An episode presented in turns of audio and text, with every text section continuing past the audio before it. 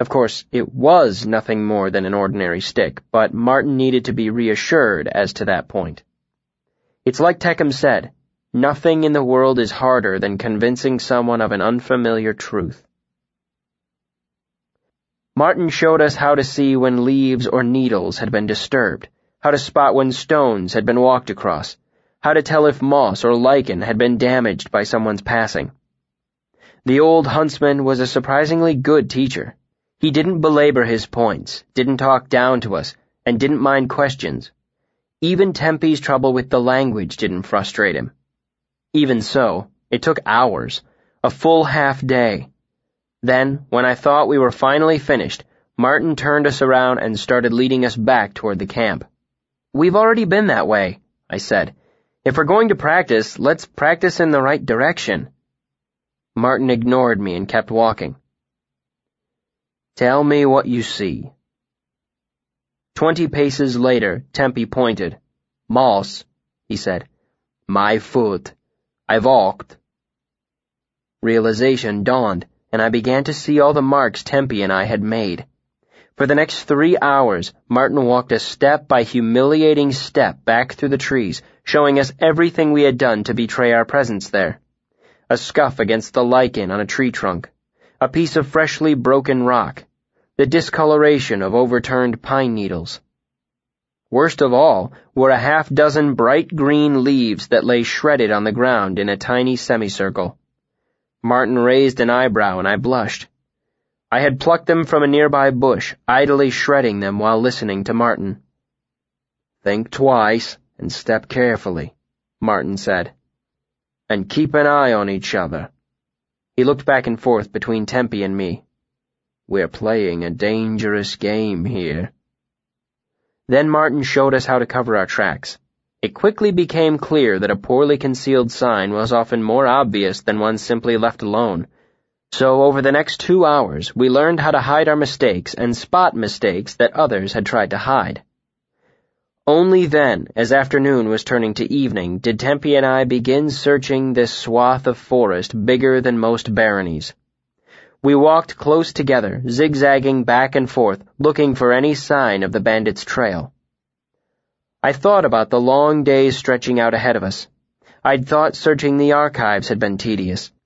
But looking for a broken twig in this much forest made hunting for the Grahams seem like going to the baker for a bun.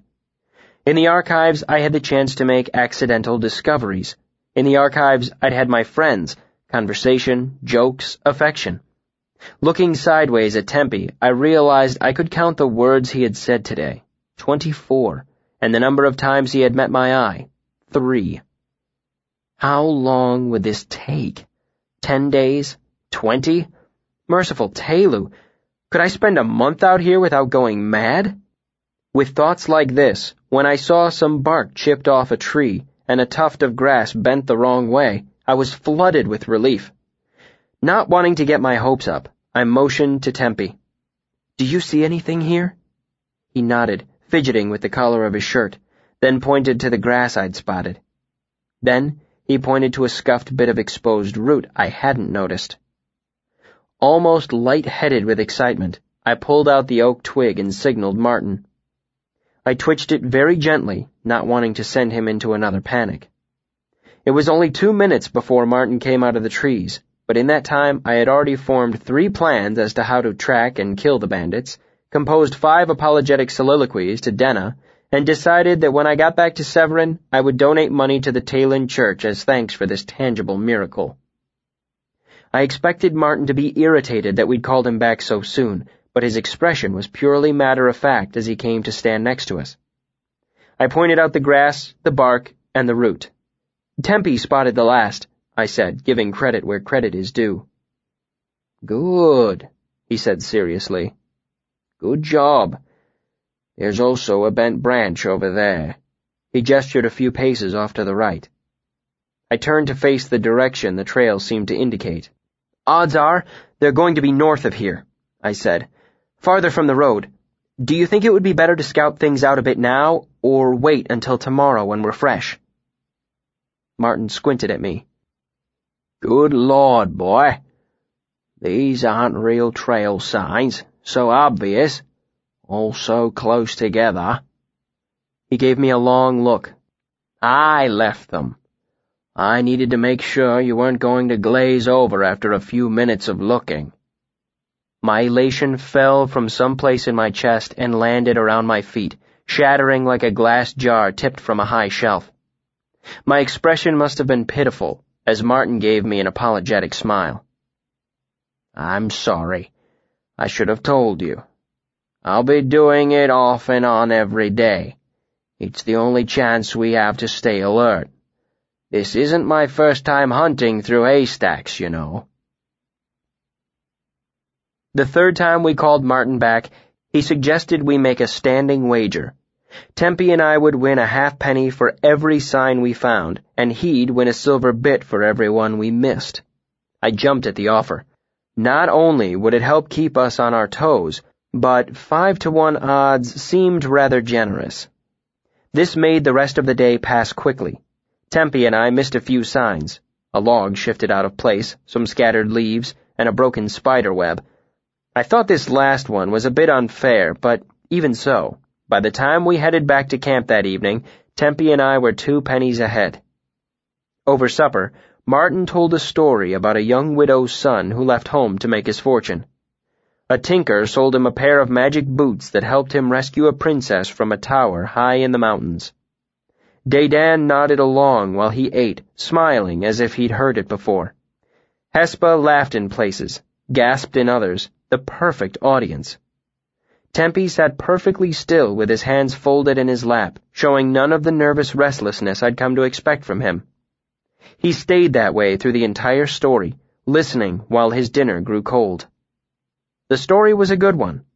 There was a hungry giant and a riddle game, but the widow's son was clever and in the end, he brought the princess back and married her. It was a familiar story, and listening to it reminded me of days long gone, back when I had a home, a family. Chapter 80 Tone The next day, Marten left with Hespa and Dedan, while Tempi and I remained behind to keep an eye on the camp. With nothing else to occupy my time, I started gathering extra firewood. Then, I searched for useful herbs in the undergrowth and brought water from the nearby spring. Then I busied myself by unpacking, sorting, and rearranging everything in my travel sack. Tempi disassembled his sword, meticulously cleaning and oiling all the pieces. He didn't look bored, but then again, he never looked like anything. By midday, I was nearly mad with boredom. I would have read, but I hadn't brought a book. I would have sewn pockets into my threadbare cloak, but I didn't have any spare cloth. I would have played my lute, but a trouper's lute is designed to carry music through a noisy tap room. Out here, the sound of it could carry for miles. I would have chatted with Tempi, but trying to have a conversation with him was like playing catch with a well. Still, it seemed to be my only option. I walked over to where Tempi sat. He had finished cleaning his sword and was making small adjustments to the leather grip. Tempi? Tempi lay aside his sword and came to his feet. He stood uncomfortably close to me, with barely more than eight inches of space between us. Then he hesitated and frowned.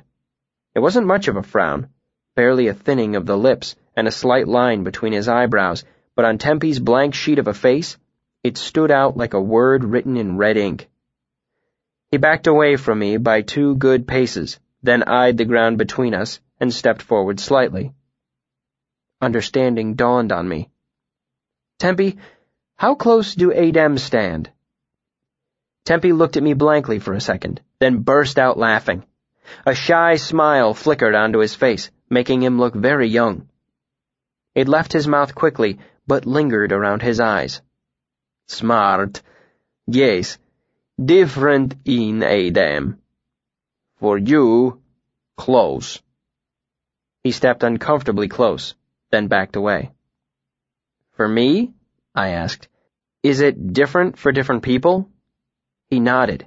Yes. How close for Dedan? He fidgeted. Complicated. I felt a familiar curiosity flicker up inside me. Tempi, I asked, would you teach me these things? Teach me your language? Yes, he said, and though his face betrayed none of it, I could hear a great weight of relief in his voice. Yes, please, yes.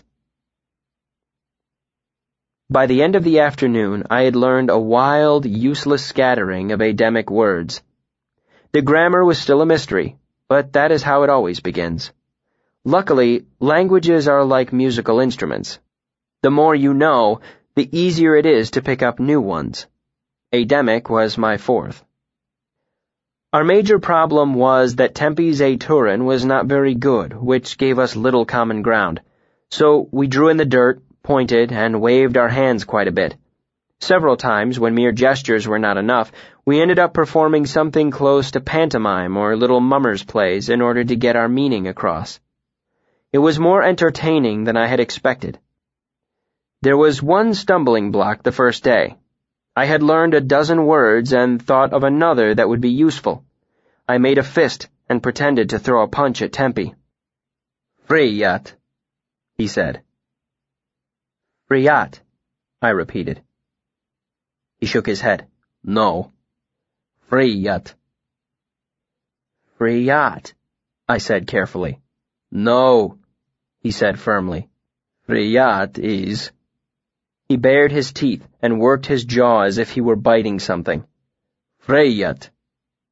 He punched his fist into his palm. Freyat, I said. No. I was amazed at the weight of condescension in his voice. Freyat. My face got hot. That's what I'm saying. Freyat, Freyat, Free. Tempi reached out and smacked me in the side of the head with the flat of his hand. It was the same way he had struck Dedan last night, the way my father had cuffed me when I was being troublesome in public. It wasn't hard enough to hurt. It was just startling. No one had done that to me in years. Even more startling was that I hardly saw it. The motion was smooth and lazy and faster than snapping your fingers. He didn't seem to mean anything insulting by it. He was merely getting my attention. He lifted his sandy hair and pointed to his ear. Here, he said firmly. Friyat. He bared his teeth again, making a biting motion. Friyat. Raised fist. Friyat. Friyat. Friyat. And I did hear it. It wasn't the sound of the word itself. It was the cadence of the word. Friyat, I said. He favored me with a small, rare smile. Yes. Good. Then I had to go back and relearn all the words, making note of their rhythm. I hadn't really heard it before, just mimicked it. Slowly, I discovered each word could have several different meanings depending on cadence of the sound that composed them.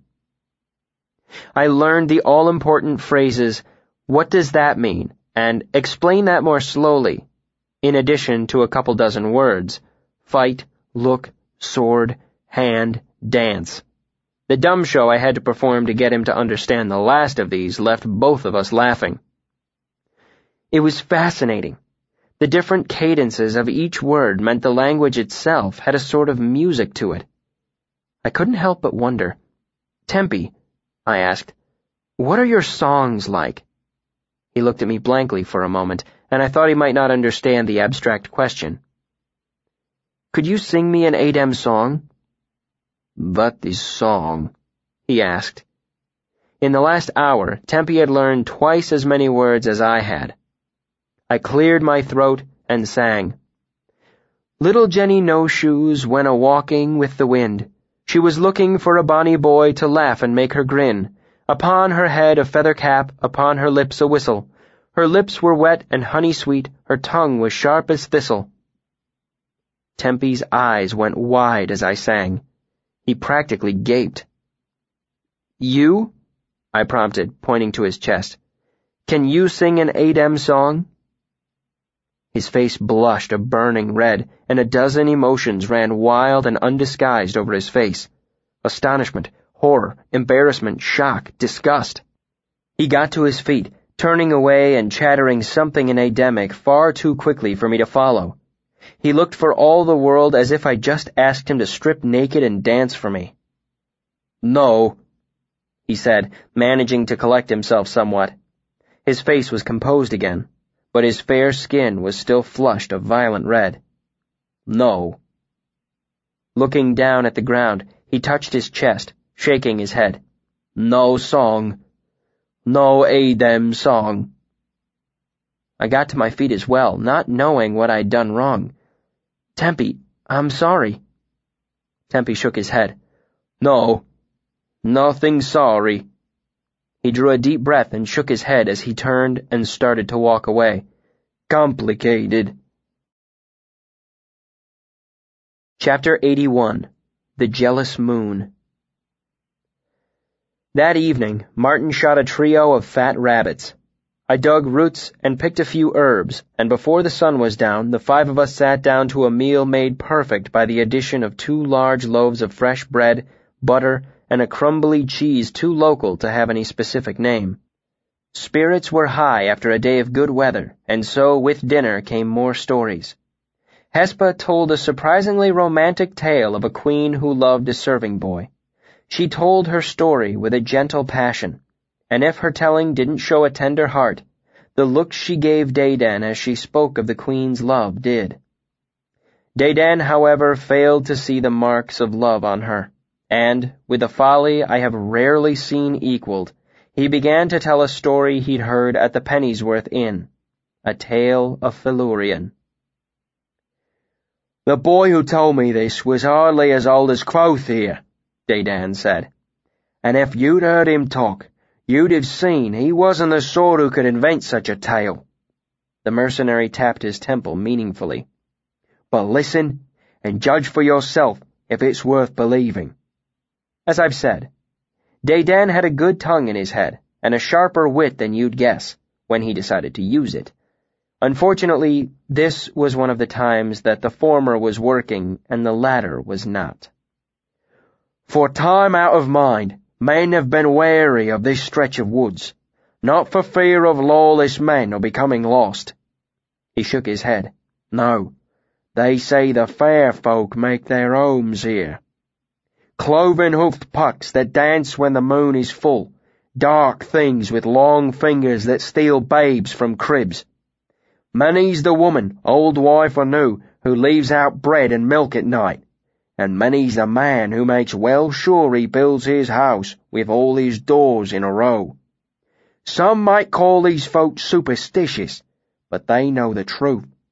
The safest thing is to avoid the Fae, but barring that, you want to keep in their good graces. This is a story of Felurian, Lady of Twilight, Lady of the First Quiet, Felurian who is deaf to men, but a glad deaf and one they go to willingly. Tempi drew a breath. It was a small motion, but it was eye-catching as he'd continued his habit of sitting perfectly still through the evening's stories. Now this made better sense to me. He was being quiet. Felurian, Tempi asked. Death to man. She is... He paused. She is... Senthin? He lifted his hands in front of himself and made a sort of gripping gesture. He eyed us expectantly. Then, seeing we didn't understand, he touched his sword where it lay at his side. I understood. No, I said. She's not one of the Adem. Tempi shook his head and pointed at Marten's bow. I shook my head. No, she's not a fighter at all. She... I trailed off, unable to think of how I would explain how Felurian killed men, especially if we were forced to resort to gestures. Desperate, I looked to Dedan for help. Dedan didn't hesitate. Sex, he said frankly. Do you know sex? Tempi blinked, then threw back his head and laughed. Dedan looked as if he were trying to decide whether or not to be offended. After a moment, Tempi caught his breath. Yes, he said simply. Yes, I know sex. Dedan smiled. That's how she kills men. For a moment, Tempi looked more blank than usual. Then a slow horror spread across his face. No, not horror. It was raw disgust and revulsion, made all the worse by the fact that his face was usually so blank. His hand clenched into several unfamiliar gestures at his side. Ow! He choked out the word. Dedan started to say something, then stopped. Then he started to make a gesture and stopped that as well, looking self-consciously at Hespa. Hespa chuckled low in her throat and turned to Tempi. She thought for a moment, then made a gesture as if holding someone in her arms, kissing them. Then she began to tap her chest rhythmically, mimicking a heartbeat. She beat faster and faster, then stopped, clenching her hand into a fist and making her eyes wide. She tensed her whole body, then went limp, lolling her head to one side. Dedan laughed and clapped at her performance. That's it. But sometimes... He tapped his temple, then snapped his fingers, crossing his eyes and sticking out his tongue. Crazy. Tempi relaxed. Oh, he said, plainly relieved. Good. Yes. Dedan nodded and settled back into his story. Right. Felurian. Fondest desire of all men. Beauty beyond compare. For Tempi's benefit, he made a gesture as if he were brushing out long hair. Twenty years ago, this boy's father and uncle were out hunting in this very stretch of forest as the sun began to set. They stayed out later than they should, then decided to make their way home by cutting straight through the forest instead of using the road like sensible folk. They hadn't been walking very long when they heard singing in the distance. They made their way toward it, thinking they were close to the road, but instead, they found themselves at the edge of a small clearing, and there stood Felurian singing softly to herself. Ceylani and Luhiel, Dumari Philanua, Criata tu Sier, tu Alaran Didarella, Amawan, Losi Andelan, tu Niavorulan, Felurian Thay. Though Dedan made rough work of the tune, I shivered at the sound of it. The melody was eerie, compelling, and utterly unfamiliar. I didn't recognize the language either. Not a bit of it. Dedan nodded as he saw my reaction. More than anything, that song gives the boy's story the ring of truth. I can't put a bit of sense to those words, but they stuck right in my head even though he only sang it once. So the two brothers are huddled at the edge of the clearing, and thanks to the moon, they could see like it was noon instead of night. She wa'n't wearing a stitch, and though her hair was almost to her waist, it were real obvious she was as naked as the moon. I have always enjoyed stories about Felurian, but as I glanced at Hespa, my anticipation cooled. She was watching Dedan, and as he spoke, her eyes narrowed. Dedan failed to see this. She was tall with long, graceful legs. Her waist was slender, her hips curved as if begging for the touch of a hand. Her stomach was perfect and smooth, like a flawless piece of birch bark, and the dimple of her navel seemed made for kissing. Hespa's eyes were dangerous slits by this point, but even more telling was her mouth, which had formed a thin, straight line. A word of advice to you. Should you ever see that look on a woman's face, leave off talking at once and sit on both your hands. It may not mend matters, but it will at least keep you from making them any worse. Unfortunately, Dedan continued, his thick hands gesturing in the firelight. Her breasts were full and round, like peaches waiting to be taken from the tree. Even the jealous moon, which steals the color from all things, couldn't hide the rosy... Hespa made a disgusted noise and pushed herself to her feet. I'll just leave, then, she said. Her voice held such a chill even Dedan couldn't miss it. What? He looked up to her, still holding his hands in front of himself, frozen in the act of cupping an imagined pair of breasts. She stormed away, muttering under her breath. Dedan let his hands drop heavily into his lap. His expression moved from confused to injured to angry in the space of a breath. After a second, he got to his feet, roughly brushing bits of leaf and twig from his pants and muttering to himself. Gathering up his blankets, he started toward the other side of our little clearing. Did it end with both brothers chasing after her and the boy's father falling behind? I asked. Dedan looked back at me. You've already heard it then. You could have stopped me if you didn't. I'm just guessing, I said quickly. I hate not hearing the ending of a story. Father put his foot in a rabbit hole, Dedan said shortly. Sprained his ankle. Nobody saw the uncle again. He stalked out of the circle of firelight, his expression grim. I cast an imploring look at Marten, who shook his head. No, he said softly. I won't have any part of it. Not for the world. Trying to help right now would be like trying to put out a fire with my hands. Painful, and with no real results. Tempi began to make up his bed. Marten made a circular gesture with one finger and gave me a questioning look, asking if I wanted the first watch.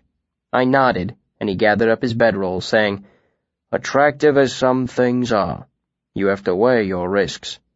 How badly do you want it? How badly are you willing to be burned?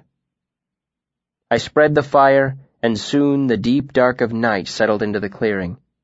I lay on my back, looked at the stars, and thought of Denna.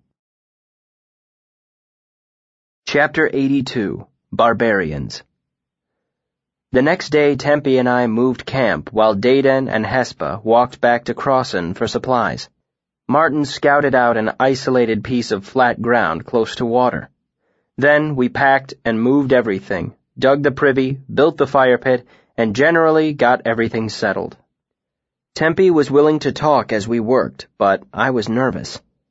I had offended him by asking about the Lethani early on, so I knew to avoid that subject. But if he was upset by a simple question about singing, how could I begin to guess what might offend him? Again, his blank expression and refusal to make eye contact were the main problems. How could I make intelligent conversation with a person when I had no idea how he felt? It was like trying to walk blindfolded through an unfamiliar house. So, I took the safer road and simply asked for more words as we worked. Objects for the most part, as we were both too busy with our hands to pantomime. Best of all, Tempi got to practice his Aturan while I built up my Ademic vocabulary. I noticed the more mistakes I made in his language, the more comfortable he grew in his own attempts at expressing himself. This meant, of course, that I made many mistakes. In fact, I was occasionally so thick-headed that Tempi was forced to explain himself several times in several different ways. All in Aturan, of course. We finished setting up camp around noon. Marten left to go hunting, and Tempi stretched and began to move through his slow dance. He did it twice in a row, and I began to suspect he was somewhat bored himself.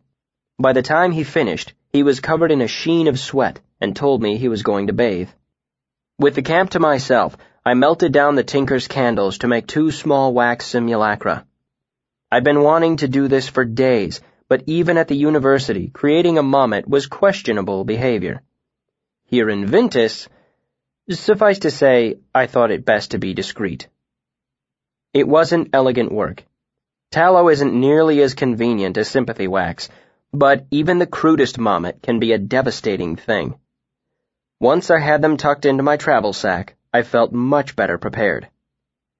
I was cleaning the last of the tallow off my fingers when Tempi returned from his bath, naked as a new baby. Years of stage training allowed me to keep a calm expression, but just barely. After spreading his wet clothing over a nearby branch to dry, Tempi walked over to me without showing the least embarrassment or modesty. He held out his right hand, thumb and forefinger pinched together. What is this? He spread his fingers slightly for me to see. I looked closely, glad to have something to focus my attention on. That's a tick. This close, I couldn't help but notice his scars again, faint lines crossing his arms and chest. I could read scars from my time in the Medica, and his didn't show the wide, puckered pink that would indicate a deep wound cutting through the layers of skin, fat, and muscle underneath. These were shallow wounds, dozens of them. I couldn't help but wonder how long he had been a mercenary to have scars so old. He didn't look much older than twenty. Oblivious to my scrutiny, Tempi stared at the thing between his fingers. It bites. On me. Bites and stays.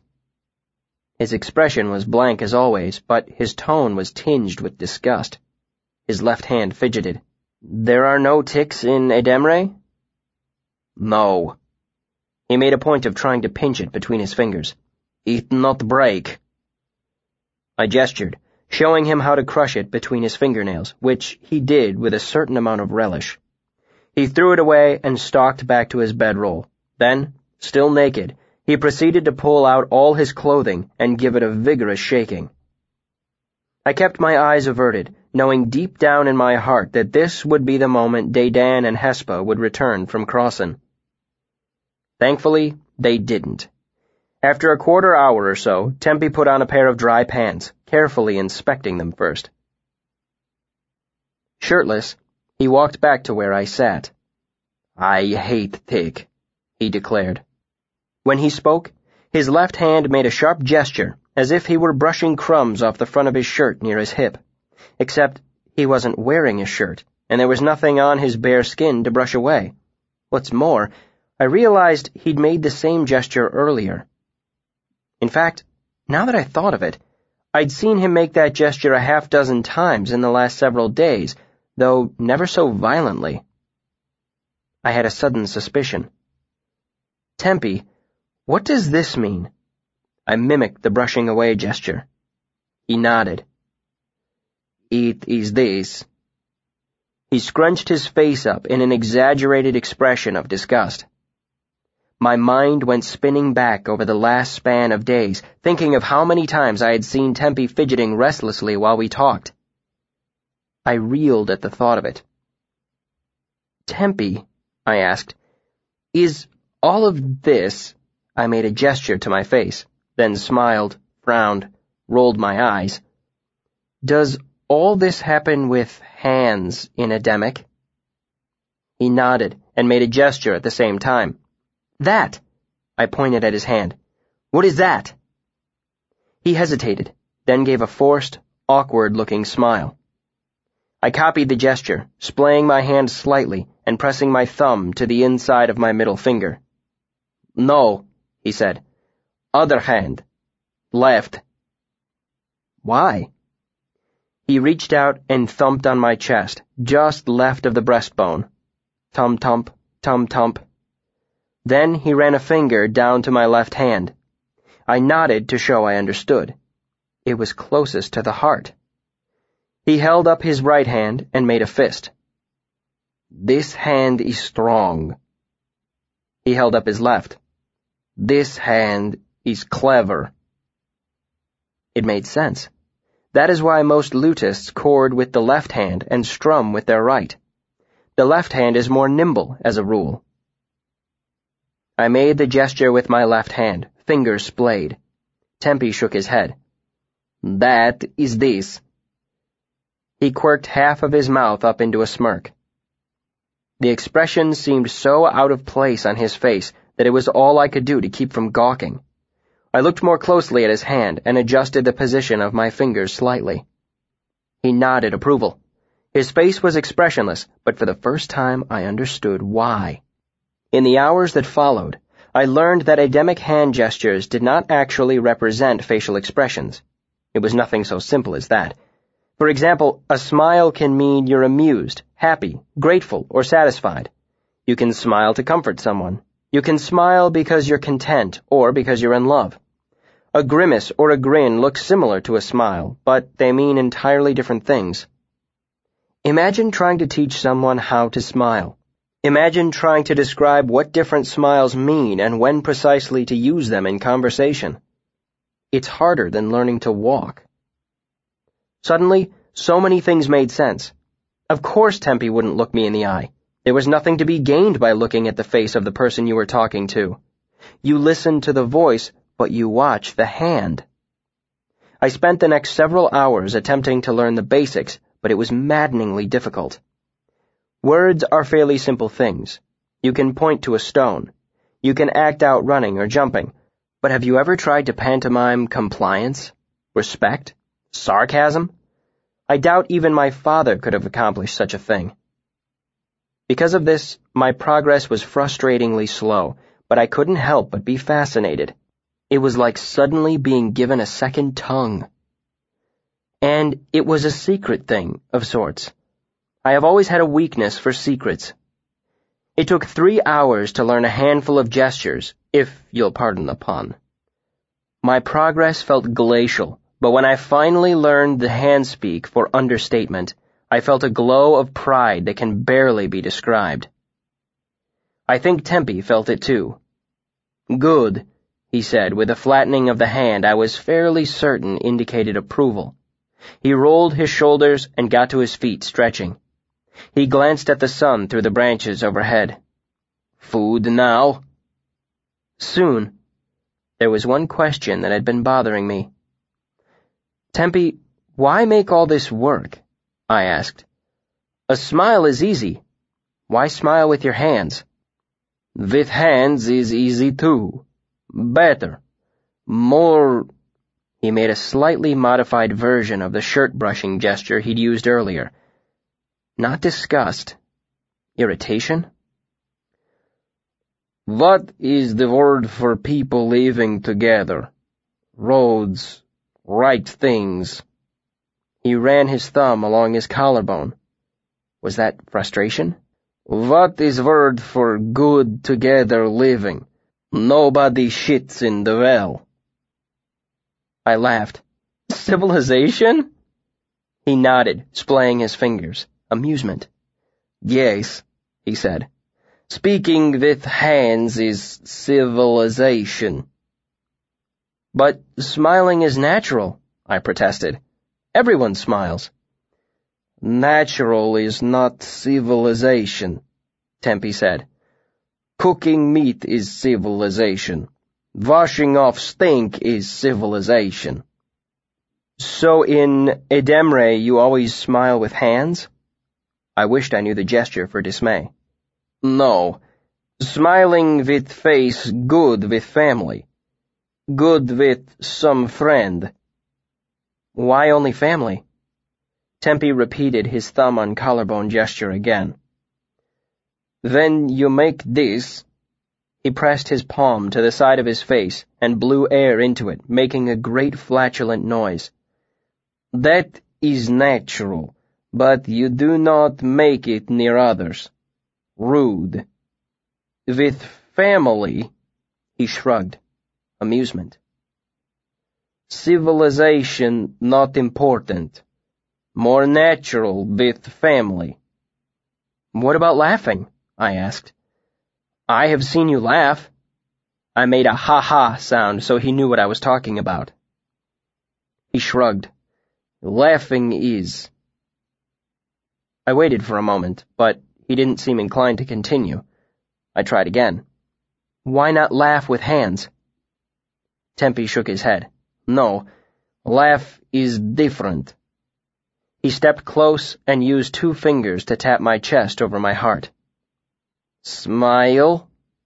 He ran his finger down my left arm. Angry. He tapped my heart again.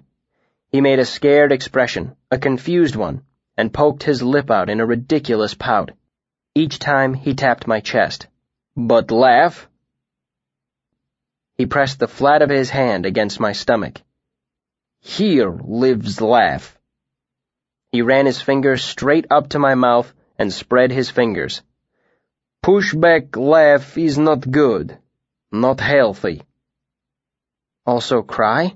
I asked. I traced an imaginary tear down my cheek with one finger. Also cry. He put his hand on his own belly. Ha ha ha, he said, pressing in with his hand to show me the motion of his stomach. Then his expression changed to sad. Huh, huh, huh.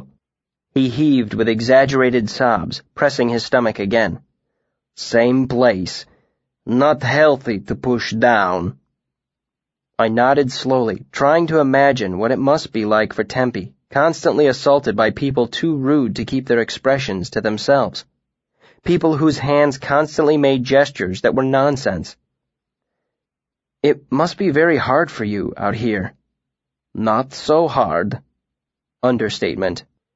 When I leave Ademre, I know this. Not civilization. Barbarians are rude. Barbarians? He made a wide gesture, encompassing our clearing, the forest, all of Vintas. Everyone here like dogs. He made a grotesquely exaggerated expression of rage, showing all his teeth, snarling and rolling his eyes madly. That is all you know. He shrugged nonchalant acceptance, as if to say he didn't hold it against us. What of children? I asked. Children smile before they talk. Is that wrong? Tempi shook his head. All children barbarians. All smile with face. All children rude. But they go old. Watch. Learn. He paused thoughtfully, choosing his words. Barbarians have no woman to teach them civilization. Barbarians cannot learn. I could tell he didn't mean any offense, but it made me more determined than ever to learn the particulars of the Adem hand talk. Tempi stood and began limbering up with a number of stretches similar to those the tumblers used in my troupe when I was young. After fifteen minutes of twisting himself this way and that, he began his slow, dance-like pantomime. Though I didn't know it at the time, it was called the Ketan. Still nettled about Tempi's barbarians cannot learn comment, I decided I would follow along. After all, I didn't have anything better to do. As I tried to mimic him, I became aware of how devilishly complex it was. Keeping the hands cupped just so, the feet correctly positioned. Despite the fact that Tempi moved with almost glacial slowness, I found it impossible to imitate his smooth grace. Tempi never paused or looked in my direction. He never offered a word of encouragement or advice. It was exhausting, and I was glad when it was over.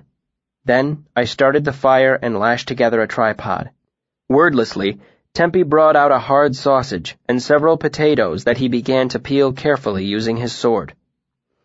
I was surprised by this, as Tempi fussed over his sword much the same way I did with my lute. Once, when Dedan had picked it up, the Adem had responded with a rather dramatic emotional outburst. Dramatic for Tempi, that is. He'd spoken two full sentences and frowned a bit. Tempi saw me watching him and cocked his head curiously. I pointed. Sword? I asked. For cutting potatoes? Tempi looked down at the half-peeled potato in one hand, his sword in the other. He's sharp, he shrugged. He's clean. I returned the shrug, not wanting to make an issue of it. While working together, I learned the words for iron, knot, leaf, spark, and salt. Waiting for the water to boil, Tempi stood, shook himself, and began his limbering stretches a second time. I followed him again. It was harder this time. The muscles of my arms and legs were loose and shaky from my previous effort. Toward the end, I had to fight to keep myself from trembling, but I gleaned a few more secrets.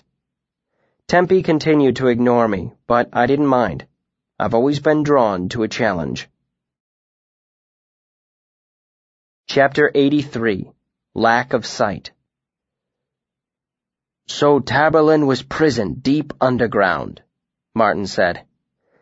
They had left him with nothing but the clothes upon his back and an inch of guttering candle to push away the darkness. The Sorcerer King planned to leave Taborlin trapped until hunger and thirst weakened his will. Cyphus knew if Taborlin swore to help him, the wizard would abide by his promise because Taborlin never broke his word. Worst of all, Cyphus had taken Taborlin's staff and sword, and without them, his power was all dim and guttery. He'd even taken Taborlin's cloak of no particular color, but he Sorry, but... Hespa, would you be a darling and pass me the skin? Hespa tossed Marten the water skin, and he took a deep drink. That's better. He cleared his throat. Where was I again? We had been in the Eld for twelve days, and things had fallen into a steady rhythm. Marten had changed our standing wager to reflect our growing skill. First to ten to one, then fifteen to one, which was the same arrangement he had with Dedan and Hespa. My understanding of the Adem hand language was growing, and, as a result, Tempi was becoming something other than a frustrating blank page of a man. As I learned to read his body language, he was slowly being colored in around the edges. He was thoughtful and gentle. Dedan rubbed him the wrong way. He loved jokes, though many of mine fell flat, and the ones he tried to tell invariably made no sense in translation. This isn't to say things were perfect between us. I still offended Tempi occasionally, making social gaffes I couldn't understand even after the fact. Every day I continued to follow him in his strange dance, and every day he pointedly ignored me. Now, Taborlin needed to escape, Marten said, continuing his story. But when he looked around his cave, he saw no door, no window, all around him was nothing but smooth, hard stone. But Taborlin the Great knew the names of all things, so all things were his to command. He said to the stone, Break, and the stone broke. The wall tore like a piece of paper, and through that hole Taborlin could see the sky and breathe the sweet spring air. Taborlin made his way out of the caves, into the castle, and finally to the doors of the royal hall itself. The doors were barred against him, so he said, Burn, and they burst into flame and were soon nothing more than fine grey ash. Taborlin stepped into the hall and saw King Cyphus sitting there with fifty guards. The king said, Capture him! But the guards had just seen the doors burn to ash, so they moved closer but none of them came too close, if you know what I mean. King Cyphus said, Cowards! I will battle Taborlin with wizardry and best him. He was afraid of Taborlin too, but he hid it well. Besides, Cyphus had his staff, and Taborlin had none. Then Taborlin said, If you're so brave, give me my staff before we duel. Certainly, Cyphus said, even though he didn't really mean to give it back, you see. It's right next to you in that chest there. Marten looked around at us conspiratorially. You see, Cyphus knew the chest was locked and had only one key, and that key was right in his pocket. So Taborlin went over to the chest, but it was locked. Then Cyphus laughed, and so did a few of the guards. That made Taborlin angry, and before any of them could do anything, he struck the top of the chest with his hand and shouted, Edro! The chest sprung open, and he grabbed his cloak of no particular color, wrapping it around himself. Marten cleared his throat again. Excuse me, he said, and paused to take another long drink. Hespa turned to Dedan. What color do you think Taborlin's cloak was? Dedan's forehead creased a bit, almost like the beginning of a scowl. What do you mean? It's no particular colour, just like it says. Hespa's mouth went flat.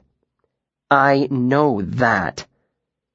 But when you think of it in your head, what does it look like? You have to picture it as looking like something, don't you? Dedan looked thoughtful for a moment.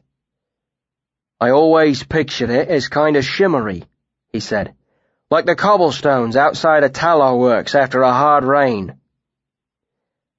I always thought of it as a dirty grey, she said, sort of washed out from his being on the road all the time. That makes good sense, Dedan said, and I watched Hespa's face go gentle again.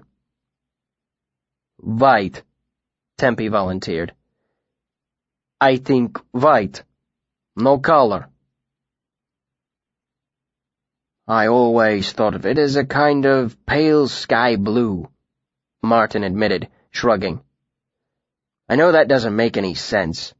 That's just how I picture it. Everyone turned to look at me. Sometimes I think of it like a quilt, I said, made entirely out of patchwork, a bunch of different colored rags and scraps, but most of the time I think of it as dark, like it really is a color, but it's too dark for anyone to see. When I was younger, stories of Taborlin had left me wide-eyed with wonder. Now that I knew the truth about magic, I enjoyed them on a different level, somewhere between nostalgia and amusement. But I held a special place in my heart for Taborlin's cloak of no particular color. His staff held much of his power. His sword was deadly. His key, coin, and candle were valuable tools, but the cloak was at the heart of Taborlin. It was a disguise when he needed it, helped him hide when he was in trouble. It protected him from rain, from arrows, from fire. He could hide things in it, and it had many pockets full of wonderful things. A knife, a toy for a child, a flower for a lady, whatever Taborlin needed was somewhere in his cloak of no particular color. These stories are what made me beg my mother for my first cloak when I was young. I drew my own cloak around me, my nasty, tatty, faded cloak the tinker had traded me. On one of our trips into Crosson for supplies, I'd picked up some spare cloth and sewn a few clumsy pockets into the inside. But it was still a poor replacement for my rich burgundy cloak, or the lovely black and green one Fela had made for me. Marten cleared his throat again and launched back into his story. So, Taborlin struck the trunk with his hand and shouted, Edro! The lid of the chest popped open, and he grabbed his cloak of no particular color and his staff. He called forth great barbs of lightning and killed twenty guards. Then he called forth a sheet of fire and killed another twenty. Those that were left threw down their swords and cried for mercy. Then Taborlin gathered up the rest of his things from the chest. He took out his key and coin and tucked them safe away. Lastly, he brought out his copper sword, Skjaldrun, and belted, What? Dedan interrupted, laughing. You tit! Taborlin's sword wasn't copper. Shut up, Den, Marten snapped, nettled at the interruption. It was so copper. You shut up, Dedan replied. Who's ever heard of a copper sword? Copper wouldn't hold an edge. It'd be like trying to kill someone with a big penny. Hespa laughed at that. It was probably a silver sword, don't you think, Marten? It was a copper sword, Marten insisted. Maybe it was early on in his career, Dedan said in a loud whisper to Hespa. All he could afford was a copper sword. Marten shot the two of them an angry look. Copper, damn you! If you don't like it, you can just guess at the ending. He folded his arms in front of himself. Fine, Dedan said. Kvothe can give us one. He might be a pup, but he knows how to tell a proper story. Copper sword my ass. Actually, I said, I'd like to hear the end of Marten's. Oh, go ahead, the old tracker said bitterly. I'm in no mood to finish now. And I'd rather listen to you than hear that donkey he-yaw his way through one of his. Nightly stories had been one of the few times we could sit as a group without falling into petty bickering. Now, even they were becoming tense. What's more, the others were beginning to count on me for the evening's entertainment. Hoping to put an end to the trend, I'd put a lot of thought into what story I was going to tell tonight. Once upon a time, I began, there was a little boy born in a little town. He was perfect, or so his mother thought. But one thing was different about him. He had a gold screw in his belly button, just the head of it peeping out. Now his mother was simply glad he had all his fingers and toes to count with, But as the boy grew up, he realized not everyone had screws in their belly buttons, let alone gold ones. He asked his mother what it was for, but she didn't know. Next, he asked his father, but his father didn't know. He asked his grandparents, but they didn't know either. That settled it for a while, but it kept nagging him. Finally, when he was old enough, he packed a bag and set out, hoping he could find someone who knew the truth of it. He went from place to place, asking everyone who claimed to know something about anything. He asked midwives and physicers, but they couldn't make heads or tails of it. The boy asked arcanists, tinkers, and old hermits living in the woods, but no one had ever seen anything like it. He went to ask the Cealdim merchants, thinking if anyone would know about gold, it would be them. But the Cealdim merchants didn't know. He went to the arcanists at the university, thinking if anyone would know about screws and their workings, they would. But the arcanists didn't know. The boy followed the road over the storm wall to ask the witch women of the Tahl, but none of them could give him an answer. Eventually, he went to the king of Vint, the richest king in the world, but the king didn't know. He went to the emperor of Atur, but even with all his power, the emperor didn't know. He went to each of the small kingdoms one by one, but no one could tell him anything. Finally, the boy went to the High King of Modeg, the wisest of all the kings in the world. The High King looked closely at the head of the golden screw peeping from the boy's belly button. Then the High King made a gesture, and his seneschal brought out a pillow of golden silk. On that pillow was a golden box. The High King took a golden key from around his neck, opened the box, and inside was a golden screwdriver. The High King took the screwdriver and motioned the boy to come closer.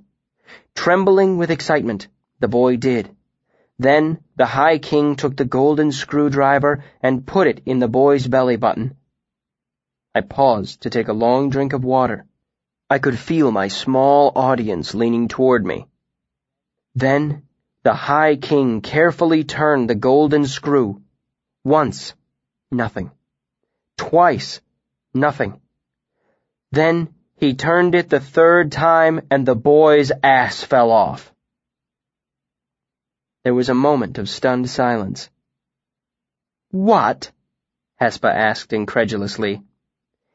His ass fell off, I repeated with an absolutely straight face. There was a long silence. Everyone's eyes were fixed on me. The fire snapped, sending a red ember floating upward. And then what happened? Hespa finally asked. Nothing, I said. That's it. The end. What? She said again, more loudly. What kind of story is that? I was about to respond when Tempi burst out laughing, and he kept laughing. Great shaking laughs that left him breathless. Soon, I began to laugh as well, partly at Tempi's display and partly because I'd always considered it an oddly funny story myself. Hespa's expression turned dangerous, as if she were the butt of the joke. Dedan was the first to speak. I don't understand. Why did... He trailed off. Did they get the boy's ass back on? Hespa interjected. I shrugged. That's not part of the story. Dedan gestured wildly, his expression frustrated. What's the point of it? I put on an innocent face. I thought we were just telling stories. The big man scowled at me. Sensible stories! Stories with endings! Not stories that just have a boy's ass. He shook his head. This is ridiculous. I'm going to sleep. He moved off to make his bed. Hespa stalked off in her own direction. I smiled, reasonably sure neither one of them would be troubling me for any more stories than I cared to tell. Tempi got to his feet as well. Then, as he walked past me, he smiled and gave me a sudden hug. A span of days ago, this would have shocked me, but now I knew that physical contact was not particularly odd among the Adem. Still, I was surprised he did it in front of the others. I returned his hug as best I could, feeling his chest still shaking with laughter.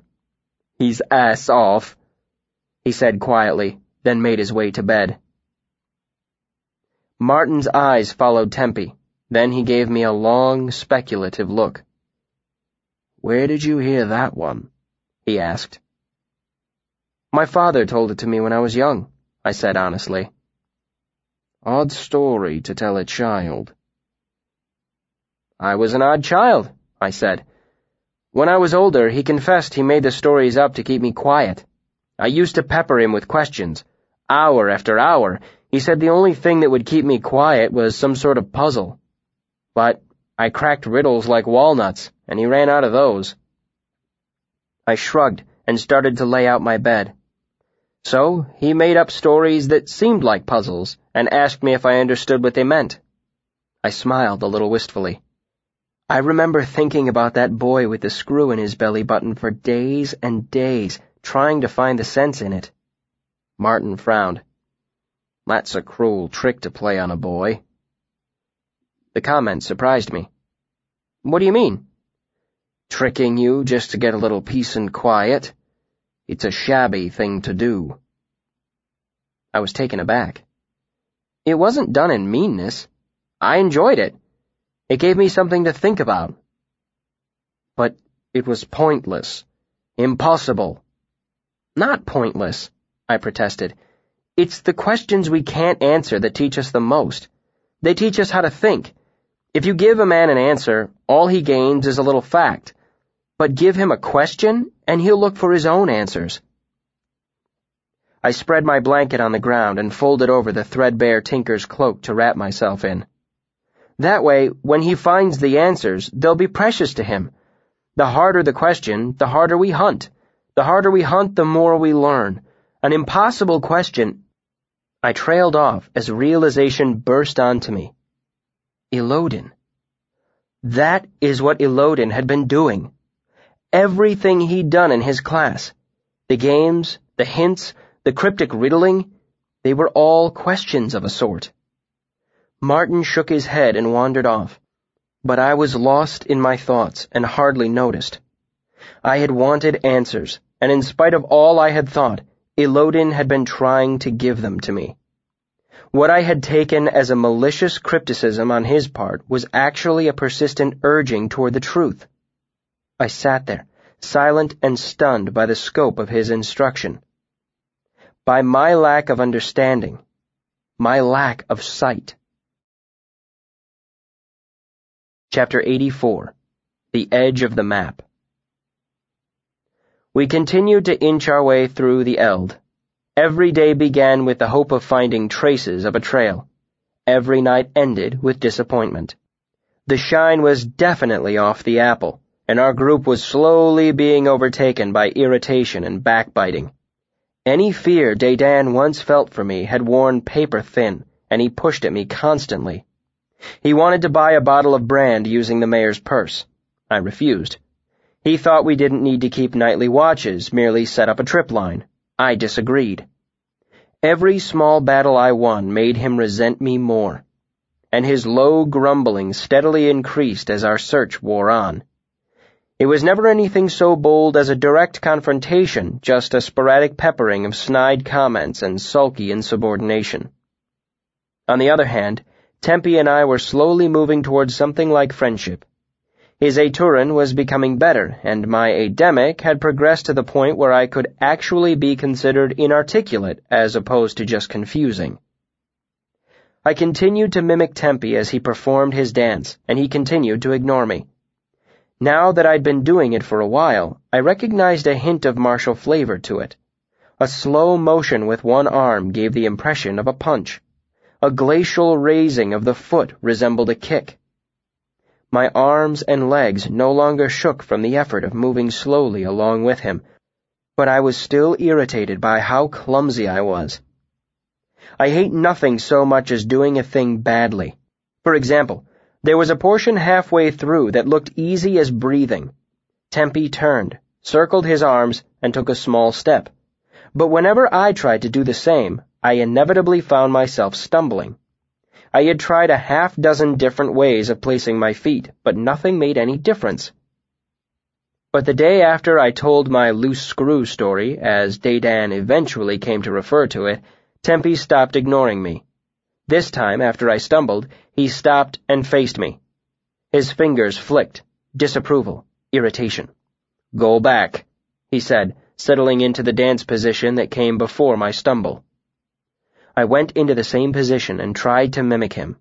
I lost my balance again and had to shuffle my feet to keep from stumbling. My feet are stupid, I muttered in Ademic, curling the fingers on my left hand, embarrassment. No. Tempi grabbed my hips in his hands and twisted them. Then he pushed my shoulders back and slapped at my knee, making me bend it. Yes. I tried moving forward again and felt the difference. I still lost my balance, but only a little. No, he said again. Watch. He tapped his shoulder. This. He stood directly in front of me, barely a foot away, and repeated the motion. He turned his hands, made a circle to the side, and his shoulder pushed into my chest. It was the same motion you would make if you were trying to push open a door with your shoulder. Tempi wasn't moving very quickly, but his shoulder pushed me firmly aside. It wasn't rough or sudden, but the force of it was irresistible, like when a horse brushes up against you on a crowded street. I moved through it again, focusing on my shoulder. I didn't stumble. Since we were the only ones at the camp, I kept the smile from my face and gestured, happiness. Thank you. Understatement. Tempi said nothing. His face was blank, his hands still. He merely went back to where he had stood before and began his dance again from the beginning, facing away from me. I tried to remain stoic about the exchange, but I took this as a great compliment. Had I known more about the Adem, I would have realized it was far more than that. Tempi and I came over a rise to find Marten waiting for us. It was too early for lunch, so hope rose in my chest as I thought that finally, after all these long days of searching, he might have caught the bandit's trail. I wanted to show you this, Marten said, gesturing to a tall, sprawling fern-like plant that stood a dozen feet away. A bit of a rare thing. Been years since I've seen one. What is it? It's called Anne's Blade, he said proudly, looking it over. You'll need to keep an eye out. Not many folk know about them, so it might give us a clue if there are any more of them about. Marten looked back and forth between us eagerly. Well, he said at last. What's so special about it? I asked dutifully. Marten smiled. The Anne's blade is interesting because it can't tolerate folk he said. If any part of it touches your skin, it'll turn red as fall leaves in a couple hours. Redder than that. Bright as your mercenary reds, Marten gestured to Tempi. And then the whole plant will dry up and die. Really? I asked, no longer having to feign interest. Marten nodded. A drop of sweat will kill it just the same which means, most times, it will die just from touching a person's clothes. Armor, too. Or a stick you've been holding. Or a sword. He gestured to Tempi's hip. Some people say it will die if you so much as breathe on it, Marten said. But I don't know if that's the truth. Marten turned to lead us away from the Anne's blade. This is an old, old piece of forest. You don't see the blade anywhere near where folk have settled. We're off the edge of the map here. We're hardly on the edge of the map, I said. We know exactly where we are. Marten snorted. Maps don't just have outside edges. They have inside edges. Holes. Folk like to pretend they know everything about the world. Rich folk especially. Maps are great for that. On this side of the line is Baron Tax Twice's field. On that side is Count Upthemoney's land. Marten spat. You can't have blanks on your maps, so the folks who draw them shade in a piece and write the Eld. He shook his head. You might as well burn a hole right through the map for what good that does. This forest is big as Vintas, Nobody owns it. You head off in the wrong direction in here, you'll walk a hundred miles and never see a road, let alone a house or a plowed field. There are places around here that have never felt the press of a man's foot or heard the sound of his voice. I looked around. It looks the same as most other forests I've seen. A wolf looks like a dog, Marten said simply, but it's not. A dog is... He paused. What's that word for animals that are around people all the time? Cows and sheep and such. Domesticated? That's it, he said looking around. A farm is domesticated. A garden. A park. Most forests, too. Folk hunt mushrooms, or cut firewood, or take their sweethearts for a little rub and cuddle. He shook his head and reached out to touch the rough bark of a nearby tree. The gesture was oddly gentle, almost loving. Not this place. This place is old and wild. It doesn't care one thin sliver of a damn about us. If these folk we're hunting get the jump on us, they won't even have to bury our bodies. We'll lie on the ground for a hundred years and no one will come close to stumbling on our bones. I turned where I stood, looking at the rise and fall of the land, the worn rocks, the endless ranks of trees. I tried not to think about how the mayor had sent me here, like moving a stone on a tack board. He had sent me to a hole in the map, a place where no one would ever find my bones. Chapter 85 Interlude Fences Kvothe sat upright in his seat, craning his neck to get a better look out the window. He was just holding his hand up to Chronicler when they heard a quick, light tapping on the wooden landing outside. Too fast and soft to be the heavy boots of farmers, it was followed by a high peal of childish laughter. Chronicler quickly blotted the page he was writing, then tucked it under a stack of blank paper as Kvothe got to his feet and walked toward the bar. Bast leaned back, tipping his chair onto two legs. After a moment, the door opened and a young man with broad shoulders and a thin beard stepped into the inn, carefully ushering a little blonde girl through the doorway ahead of him.